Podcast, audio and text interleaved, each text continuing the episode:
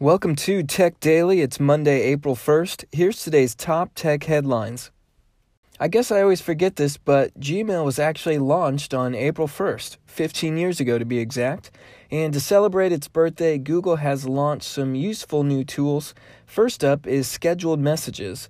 Once you've typed out your email, you can hit the menu button and schedule the time and date for the message to be sent.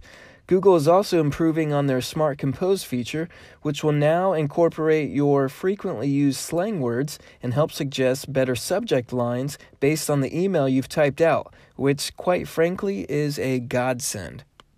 Here's a scary thought stickers on the road could cause your Tesla to crash into oncoming traffic. That's what researchers at Tencent Keen Security Lab have confirmed.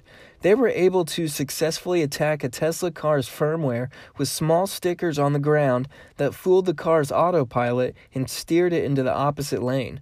The researchers also figured out a way to use a video game controller and override the car's actual steering system. All methods of attack have been disclosed to Tesla, who says recent patches should have everything fixed.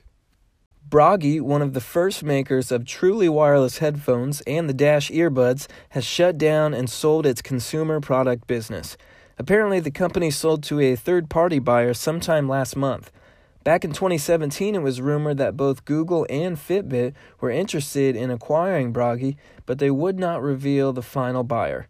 What made the Dash earbuds different was the software in the buds that was frequently updated to support voice assistance, language translations, and customizable hearing experiences.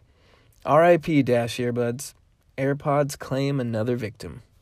That's it for today. Thank you so much for listening and thank you to our sponsor. Check out techdailypodcast.com for the show notes. If you like the show, please share it with someone today. It helps out a lot. I'm Shane Lother. If you want to talk more tech, you can find me on Twitter at Shane L O T H E R. This is Tech Daily. I'll see you tomorrow.